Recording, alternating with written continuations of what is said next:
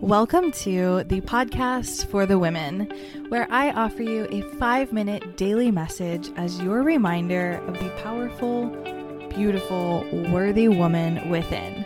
Let's get into your message for the day. This is for the woman who needs the reminder that another woman's beauty does not take away from yours. If you're anything like me, in my past relationships, I used to get really, really insecure about other people commenting on another woman, whether it be her beauty or whether it be her success or anything else in her life.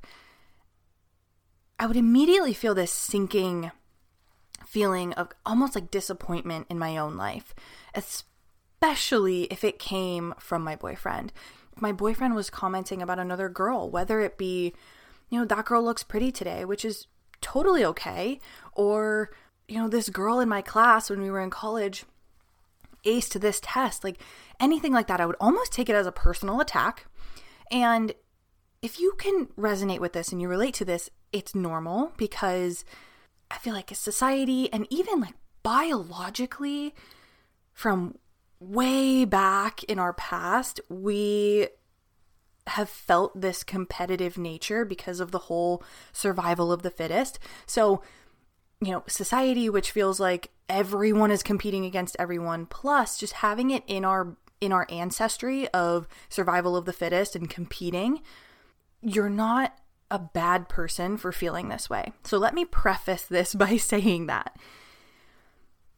What we get to remember is another woman's beauty does not take away from yours and another woman's success does not take away from yours.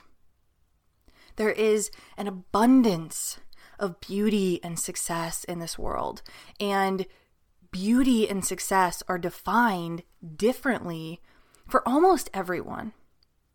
So to compare is like comparing apples to pickles.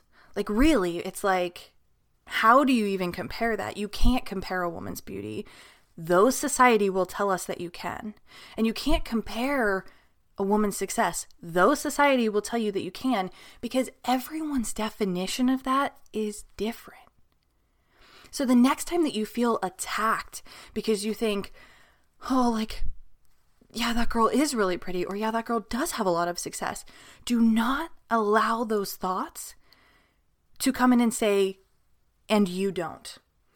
And because she does, you're not pretty. And because she is successful, you're not. Do not let those thoughts make a home in your mind. Instead, repeat that mantra in your head that one woman's beauty and success does not diminish mine. I have success in my own way. I have my own innate beauty. And comparison is not even in the equation because there is no valid comparison.